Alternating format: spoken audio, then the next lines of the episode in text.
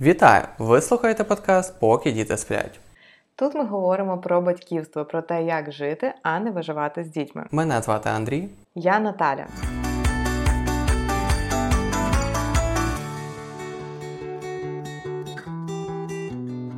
Сьогодні ми продовжуємо тему про сон е, дитячий. Якщо ви не слухали першу частину на е, цієї теми, будь ласка, прослухайте попередній епізод.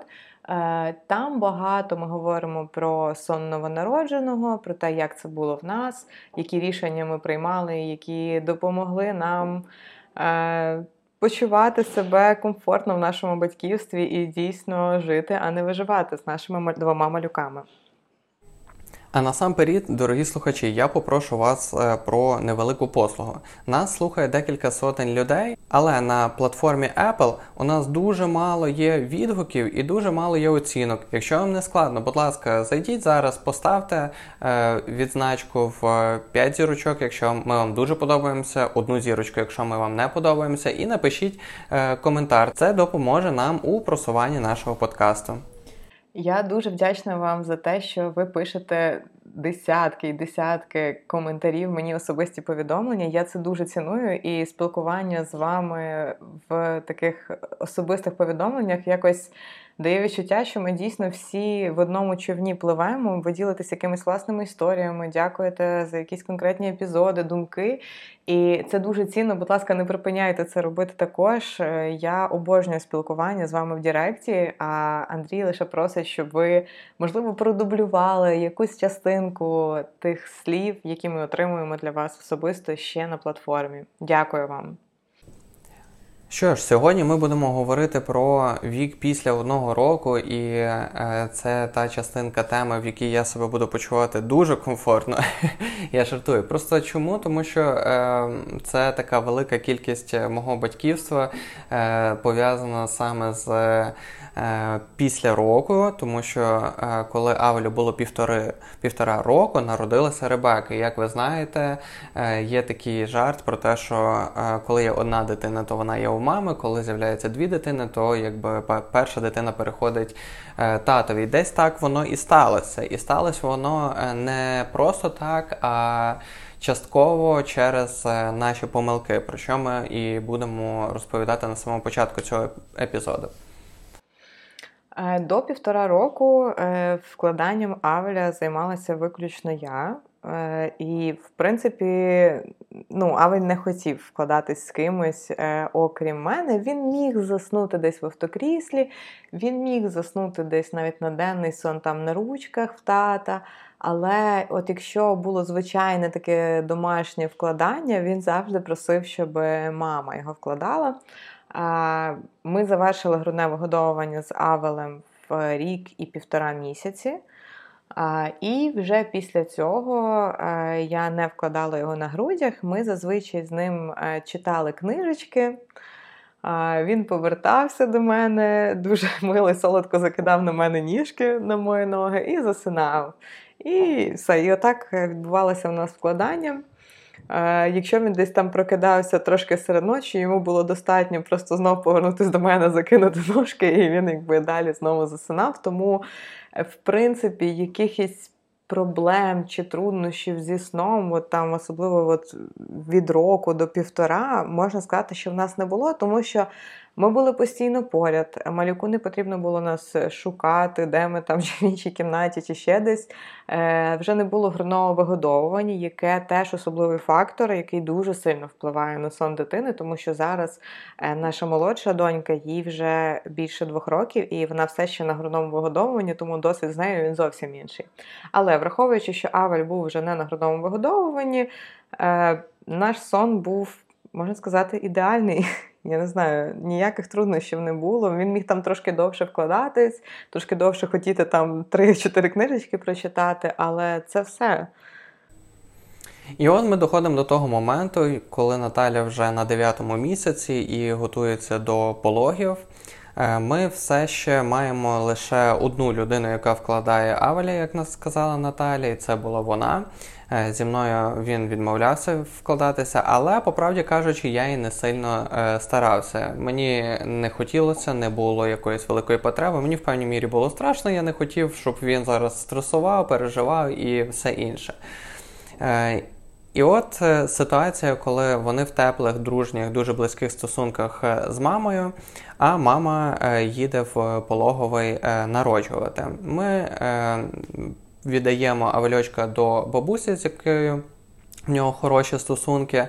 Е, і на декілька днів Наталя зникає з його життя. Ми показували фотографії, ми десь дзвонювалися, я приїжджав до нього, тому що я народжував з Наталією, і першу ніч я перебув з нею в пологовому, і протягом дня також е, був з нею і з малюткою допомагав, але е, час від часу навідувався до Авеля, що він не скучав за нами, за батьками. Проте ми не знали, наскільки сильно він перейнявся саме відсутністю мами в цей період. Е, знаєте, це може бути такою е, е, гарною історією для вас, так само на розуми. Іноді трапляється таке, що маленька дитина вона буває в своїх родичів і. Їй там дуже комфортно, вона весела, вона грайлива, вона або в садочку, так вона добре проводить час, в неї немає ніяких труднощів. Але коли проходять батьки, то дитина розривається, або вона впадає в істерику, плач, їй тяжко, або вона просто відмовляється від вас, каже, йде геть, там починає дивно поводитися. Ігнорувати може також е, батьків. Тобто вона як ну подивилась, навіть не підходить привітатись, просто продовжує е, займатися там чи з бабусею, з дідусем, чи там не хоче виходити там з садочку або з тої обстановки, де вона провела там якусь кількість годин, або якусь кількість днів е, навіть. Так, е, з майже 100% гарантією ми можемо стверджувати, що це е, тому, що дитина занадто сильно перейнялася відсутністю батьків. Вона відчуває біль, вона відчуває образу, вже залежить від її віку, але це точно те, що зробило їй боляче. І якось до кінця не усвідомлюючи цього, тобто ми не давали собі повного звіту, що дитина дійсно зараз е, зажата е, через те, що вона якби без батьків вона мобілізувала всю свою е, психологічну складову, вона якби трималася, але вдома йому стало дуже складно. Ми дещо на емоціях, не до кінця спланувавши нормально. Е, вирішуємо відселяти Авеля в окрему кімнату, в окреме ліжко від е, мами, до якої з якої він засинав буквально 5 днів тому та декілька днів назад. Ми його відселяємо в окрему кімнату. Ми це робимо не якось там жорстоко там виганяємо його з, з ліжка. Ми як лагідно кажемо, е, що тепер ти будеш тут спати. Там був якийсь ритуал на вкладання, все інше. Ну і тато поруч з ним. Тобто, просто ти почав його вкладати. Це теж для нього була дуже суттєва зміна. Те, що як не мама, е, з'являється нова людина. Він бачить, що ми принесли до хати ну, сестричку, ми знайомимо їх, в нього емоції з цього приводу. Е, він не бачив маму п'ять днів, у нього емоції з цього приводу. Кімната, типу ліжко його, він там вкладався на денний сон, він іноді спав там в день, але як вкладає тато і вже чомусь вкладає окремо. Тобто ти є поряд з ним, але кількість змін для маленької дитини просто overwhelming. І я не знаю, чесно, як я могла цього не бачити. Напевно, це все ну, пов'язано з якимись і гормонами, і стресом, і втомою після пологів. і і для нас це було багато емоцій, те, що от поява нової крихітки вдома, і ми якось ми ми розуміли, що нам треба зараз от бути максимально чуйним до нього, бо ми про це багато говорили, і що він як скучає, що нам треба. Але реально в нас був страх е, ну, класти його до нас в ліжко, тому що вже. Якщо ви слухали перший епізод, ви знаєте, що з чотирьох місяців Авель спав в нашому ліжку. А з донькою Ребекою ми вирішили, що відразу вона буде в нашому ліжку. Ніхто вже з нас не буде мучитись там носити, люляти. Просто в нас буде повний контакт, грудне вигодовування, і ми як розуміли, як це буде. Але Авель в півтора року, розумієте, це це дитина сверло, яка просто круцькалась, перекручувалась, перекочувалась, і мені реально було страшно, що просто він десь, ну, може, що це не буде безпечно. Але чомусь в моїй голові не виникла ідея покласти ліжко просто в нашу кімнату. Так, і це вилилося в те, що е, дитина дуже емоційно сприйняла це все, і для нього це було такою, ну як невеликою, але травмою. Я не побоюсь цього слова, тому що е, цей період затягнувся на більше, напевно, ніж місяць часу, коли е, він всіляко е, боровся проти того, щоб ми його відселяли. Для нього е, було це неймовірно складно. Е, спершу перші дні він е, біг е, нагору до до маминої спальні. Пізніше він абсолютно відмовлявся від вкладання. Для нього вкладання це було щось е, страшне, тому що, напевно, він знав, що він буде лишатися там наодинці. Е, він намагався всіляко втекти з кімнати, просто підбігав до дверей, дотягувався до ручки, навчився відкривати двері і просто втікав, сварився, плакав і все інше. І це тривало як і під час вкладання, так і вночі. Вночі він часто прокидався з плачами. Е, і ем, ми не могли якось повпливати на на цю ситуацію. Основну проблему, яку ми бачимо, е, чому ми в себе винемо в цій всій історії, тому що е, ми не підготували його завчасно до цього. Як каже Наталя, ми могли навіть на якийсь період просто в тій самій кімнаті поставити його ліжечко, щоб уникнути небезпеки, щоб він там е, не товкся по ліжку разом з нами і не нашкодив сестрі, е, ми могли лишити його в тій самій кімнаті. Але оце різке е, переселення без адаптації, коли мами не було декілька днів вдома, він сприйняв занадто гостро і занадто боляче. Напевно, настільки він сприйняв занадто гостро, ми недооцінили, наскільки це буде гостро для будь-якої дитини, яка перебувала поряд для батьків. Він він сприйняв нормально, так як так як сприйняла, напевно, будь-яка дитина.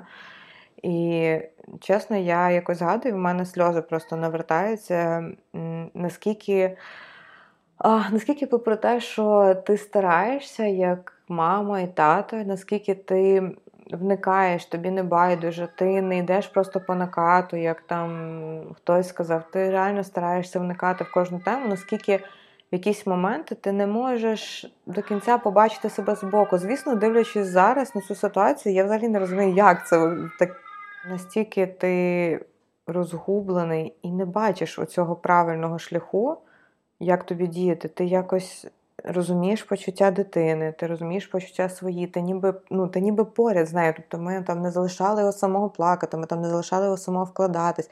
Ми завжди приходили, коли він плаче, ми завжди приходимо. Але це все це було для нього занадто. І ми, І ми якось не змогли з цим справитись і діяти найкраще в його інтересах також. І я не знаю, коли я згадую всю цю історію, ми нерідко з Андрієм повертались, десь аналізували, думали. Е, як же ж так сталося? І і немає відповіді, чесно, на це. Але це така наша сповідь перед вами, щоб ви бачили, що всі люди вони помиляються, і що всі люди вони можуть не бачити себе збоку в якийсь момент. І ті теми, якими ми ділимося про батьківство тут, це не просто якісь теоретичні речі, це це практичне життя, яке, можливо, вам послужить якимось досвідом і допоможе якось бачити чийсь досвід і думати, що що взяти з цього досвіду для себе, а що не брати. Тому отака от сумна нота.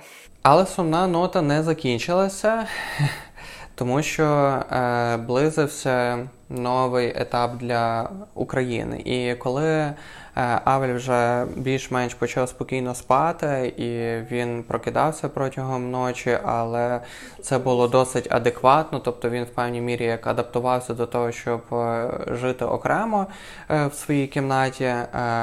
В один з ранків, тому що я ще не до кінця адаптувався до його переселення, і зазвичай я десь міг виробитися на пару годин в його ліжку, поки я його присипляв вночі.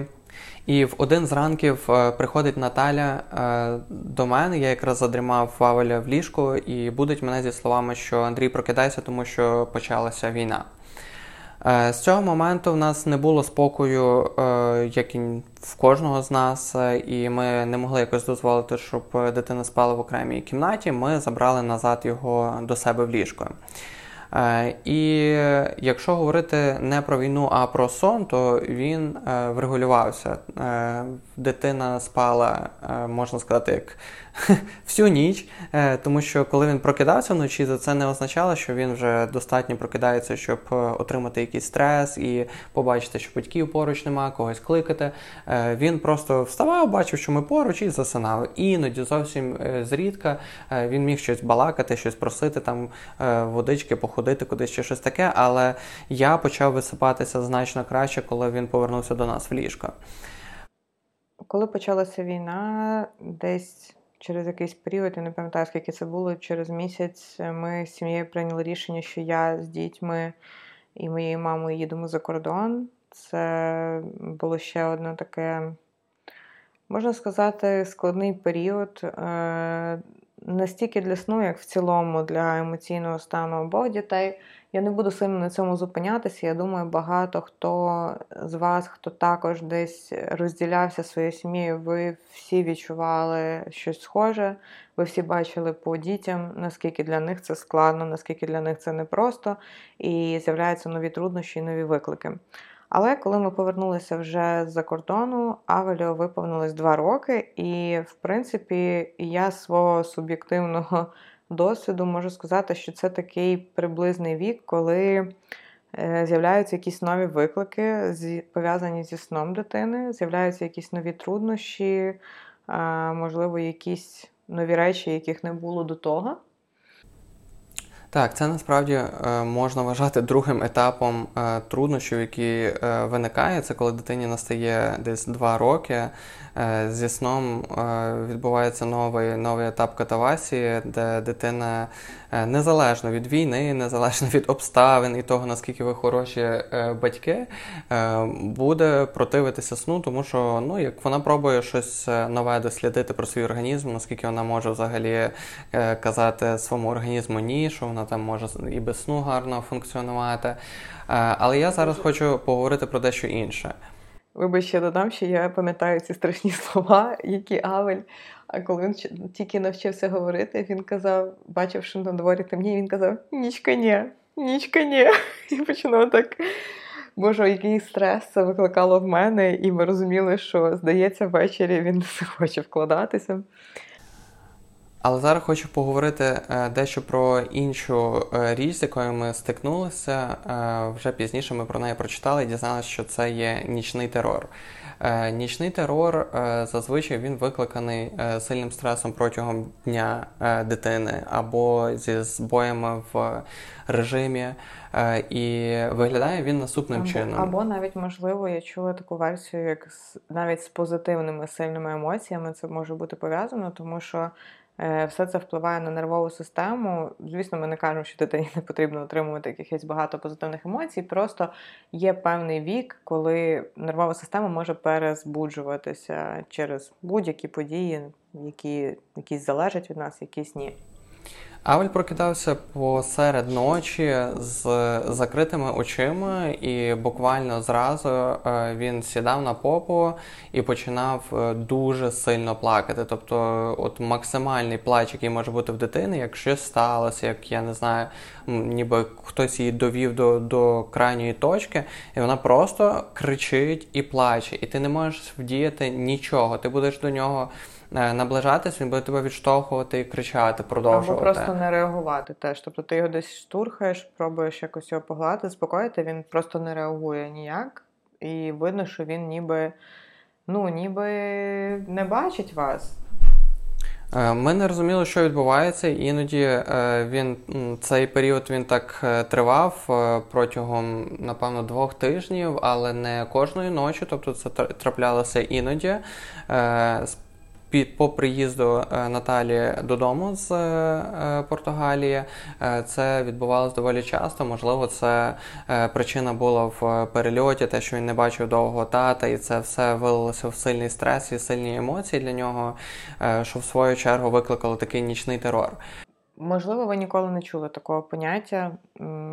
можливо, ви ніколи десь Бог не стикалися з таким поняттям. Але підготовлений, значить, озброєний, якщо раптом у вашої дитини таке виникне, е, то ви вже не будете настільки налякані, розгублені, як були ми в якийсь свій період. Отже, підсумовуючи, як виглядає нічний терор, е, дитина вона не прокидається, вона може бути з закритими очима, а може бути з відкритими, але можна сказати, що вона вас не бачить до кінця, вона дуже голосно кричить, Е, вона може пітніти, швидко дихати, в неї може бути пришвидшене серцебиття, ніби вона якась налякана, ніби їй наснилися якісь жахи, але насправді це не пов'язано е, зазвичай зі сном, е, як таким, чи з якимись страшними снами. Це може тривати від декількох хвилин, там до 10 хвилин до півгодини. І Після цього, якщо ви не розбудили дитину, наприклад, ви просто знаходитесь поруч і не даєте їй там якось собі зашкодити чи десь там вдаритися в щось, бо вона там якось несвідомо кудись рухається, е, дитина зазвичай заспокоюється і засинає. В нашому випадку е, було декілька разів, що ми якось через те, що ми були налякані, ми ніби його пробували розбудити. І ми його розбудили, і ставало ще гірше, тому що дитина як не розуміла, чого ну, вона прокинулась, що відбувається. Вона розуміла, що щось було. Е, і це як затягувалось дійсно там на годину, навіть іноді там до двох годин, що він дійсно дуже сильно потім плакав, вже як прокинувшись. Тобто це вже не був як нічний терор, це вже був якийсь наслідок. А, те, що ми прочитали від психологів, які описують таке явище, вони говорять про те, що, попри те, що це виглядає страшно, насправді воно не є небезпечним якось для здоров'я дитини. І е, зазвичай це трапляється десь через 2-3 години після того, як дитина м, заснула на ніч. Е, в момент переходу з найглибшої фази повільного сну в легшу фазу швидкого сну. Тобто те, що ми говорили десь в попередньому епізоді, ці цикли сну вони зберігаються у нас на протязі всього життя. І е, нічний терор трапляється у віці десь від двох років, хтось говорить до семи років, хтось говорить до десяти років, є різні дані. А серед причин можуть бути стреси, зміна місця проживання або якась хвороба. В інтернеті не зовсім багато роз'яснень, коли ми шукали щось таке е, величезне дослідження і там щось е, цікаве, щоб покуперсатися. Е, сильно нічого ми не знайшли, але нас якби.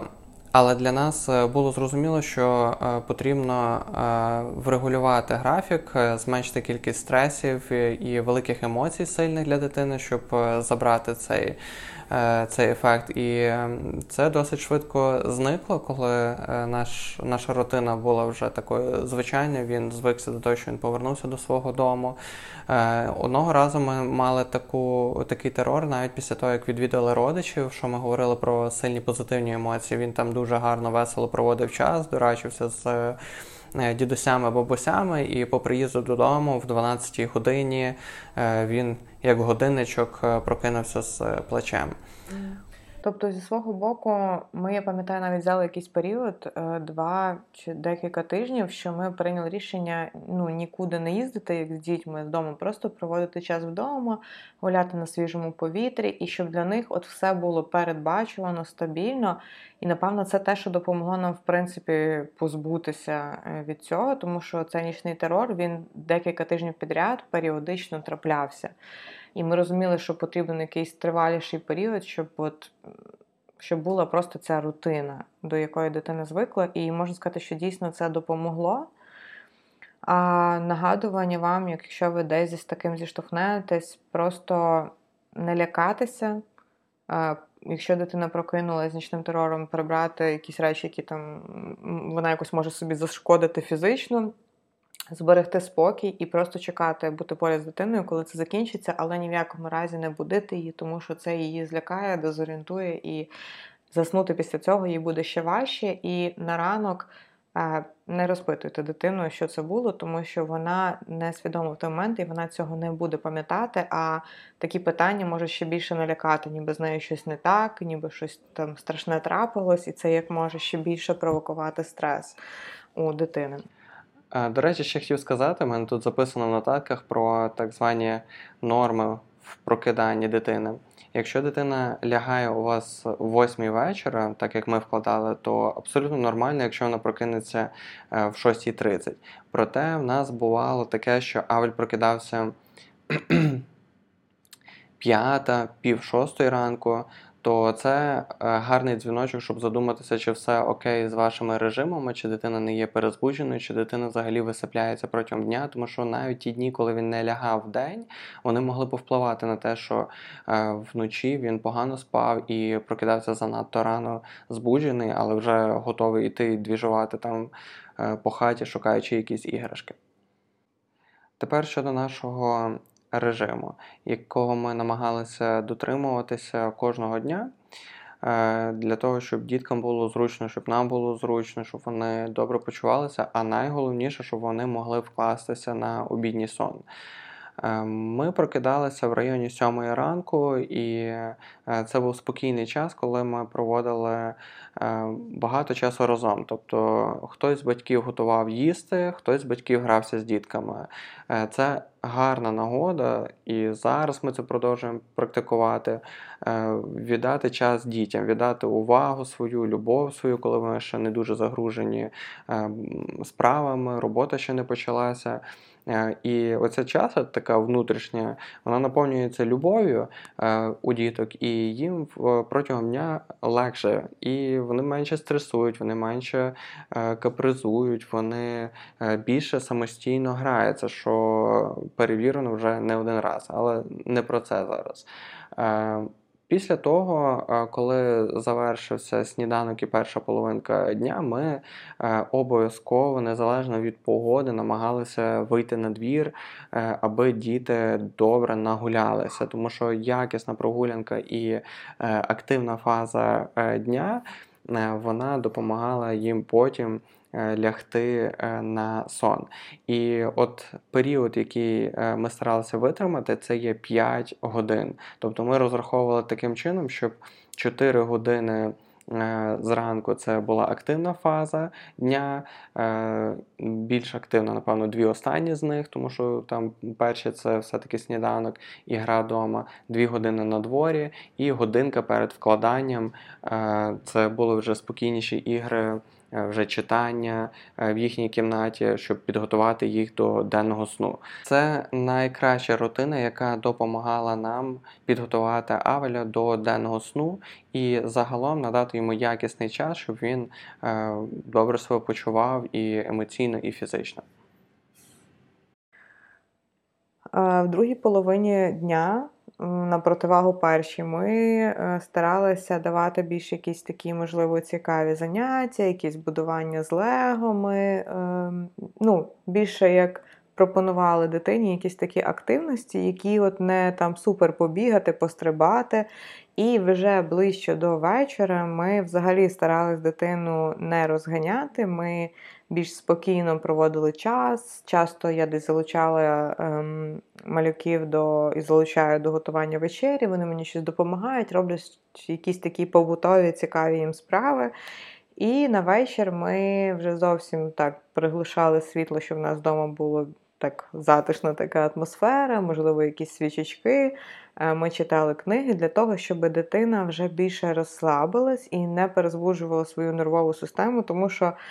Здається, в першій частині теми про сон ми говорили, що не віримо в цю теорію, що дитину перед сном треба вибігати, вискакати, і щоб вона максимально активно провела час і буде краще спати, тому що Е, і на власному досвіді, і також є багато інформації про перезбудження нервової системи і як воно погано впливає на нічний сон.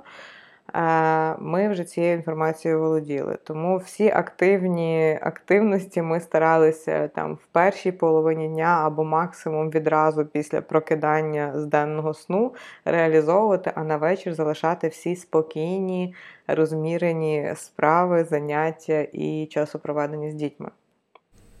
Так, і ці заняття вони е, були е, схожими з дня в день. Що так само допомагало дитині бачити певну послідовність і мати внутрішній спокій, що ага, окей, я знаю, що після цього буде це. Ми вечеряли спільно за столом. В цей момент ми вже вимикали велике світло, лишали лише над столом, тобто вже так потрошку, але намагалися стимулювати виділення того мелатоніну дитячого, щоб вони вже пошвидше йшли вкладатися спати. Е, в певний період часу нам допомагала е, ванна. Зараз я вже давно можу сказати, що вона не допомагає, тому що діти вдвох там починають дико тусити і навпаки розважатися. Е, ось, але нічні ванні процедури, почистити зубки, переодітися в піжамку, піти в ліжечко. Часто ми підходили до віконечка з авелем, махали діткам. Діти, які старші були, вони там на велосипедах ганяли. а Я казав, о, дивись, дітки їдуть додому. І він ще в певний момент знав такий, о, дивися, тато їде дітки додому. Такий, все, папа, всім добрих. Доброї ночі, гарних снів. Лягали і читали улюблені книги е, разом і потім е, засинали. Е, десь так виглядала наша рутина, і якби це, можна сказати, загальна універсальна рутина на вкладання малюків. Знаєш, що хочу сказати, що напевно є таке, ну, вірю, що в багатьох батьків, що оця вже рутина прямо перед вкладанням, ти іноді вже живеш з думкою, о, ну все, зараз вже дитина засне, от-от, і ти як вже чекаєш, щоб це все е, завершилося, ти вже трошки відпочив, видихнув, от дітки сплять, є якийсь трошки час на себе. Але хочу сказати, що оцей час перед вкладанням на сон, е, він насправді такий цінний він такий вже спокійний, інший. Ти вже в такій якійсь близькості з малюком, ти десь обіймаєшся з ним, читаєш йому історії, ви спілкуєтесь. Е, ми маємо таку теж практику десь згадати, що було цікавого в цьому дні, або іноді, можливо, нам треба частіше навіть це робити, е, запитати дітей, а що вам запам'яталось сьогоднішнього дню, а що вам найбільше сподобалось. І насправді я якось підбадьорюю першу чергу нас з тобою, Андрій, і так само наших слухачів, е, можливо, поглянути по-іншому на цей час е, вкладання, наскільки це особливий унікальний час, і який не буде тривати вічно, тому що е, ну, дитинка зараз хоче, ще, щоб ми там десь поряд лежали, читали книжку, потім ми там будемо просто умовно читати книжку і йти собі, і дитина вже сама буде знати, а потім вона навіть цього не буде потребувати. І ці миті вкладання, це коли ти можеш бути дійсно близенько, і в дитини ще є потреба в тобі, е, це дуже цінний, важливий час в нашому батьківстві. Е, є така фраза, що чим більша прірва між нашими очікуваннями і тим, як ми хочемо, аби спали наші діти, тим більше нам прийдеться їх е, навчати. І з цього можна робити гарний висновок, що нам потрібно більше займатися собою і своїми очікуваннями, тому що. Е, Наталя вдало каже про період. Це лише період. Зараз, е, коли авлю 3,5, наші вечірні вкладання вони майже завжди є гарними, чудовими, простими. Якщо ми дотримуємося.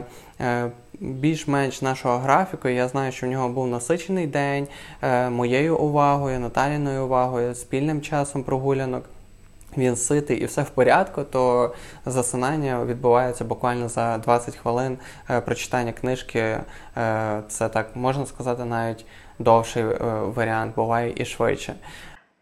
Знаєте, написано немало книг, є багато експертів зі сну, які навчають, як як вкладати дитину, як навчити її спати окремо, як навчити її спати всю ніч і інші речі, і те, що настільки гостро стоїть ця тема в нашому суспільстві, вона говорить про те, що е, дійсно у нас є оця прірва між нашими очікуваннями е, і тим, як воно десь є насправді в дитини. І, в принципі, тому нам потрібні всі ці методології, е, ці експерти, ці коучі. Е, в жодному разі я не знецінюю роботу е, цих людей, тому що є, я вірю, багато е, хороших е, чуйних практик по відношенню до дитини, які можуть допомогти, які можуть підказати, як ритуали е, вести дитині, щоб вона спокійніше засинала, як е, побудувати графік так, щоб дитина встигала заспокоїтись десь до вечора. От, Або є якісь унікальні ситуації, які потребують просто погляду збоку. Звісно, все це є. Але я хочу сказати про те, що оця прірва наших очікувань вона існує. І чомусь, знаєте, немає е- написаних багато книг або експертів про те, як навчити дитину спати в піжамі або там як е, навчити дитину навіть чистити зуби перед сном, хоч і це може бути якимось невеличким викликом для батьків. Але немає про це так багато розголосу, так багато інформації. Е, тому що ті речі, які для дитини не є критичними, дитина, в принципі, майже завжди готова погодитись з батьками і поступитися. Дитина не готова відмовлятися лише від критично важливих для неї, для її життя, для її е, процесів дорослішання, для її відчуття безпеки речей. І дитина дуже довго не готова відмовитись від е, того, щоб батьки були присутніми, від того, щоб батьки були поряд, щоб вони поряд засинали, щоб е, дитина бачила, е, щоб дитина обіймала вас, або щоб ви просто вкладали її спати. І це такий сигнал для нас, що це щось архіважливе для неї.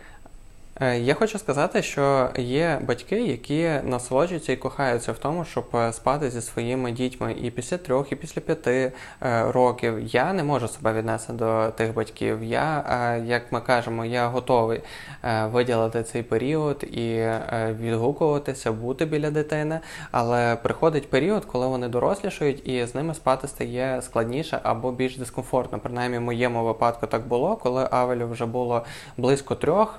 Він він був дійсно як сверло. Просто Просто тому, що вони копаються. реально. Він крутився настільки, що я я просто не мав знайти де де місце, щоб е, спати на, на ліжко. Е, ось і до чого я якраз це підвожу, до того, що ми таки відселили Авеля в іншу кімнату, е, бо ми і планували це робити, не тому, що він сверлом став дискомфортним, а тому що. Є адекватний період, є е, період, коли е, для дитини значно легше е, є е, відселитися в іншу кімнату, е, коли для неї це не буде е, великим стресом, коли вона зможе адаптуватися до цього з легкістю. Ну, я насправді повністю підтримую, якщо е, дитина з вами в кімнаті або з вами в ліжку довше, е, ніж 3 роки, там, якщо і 5-7 років.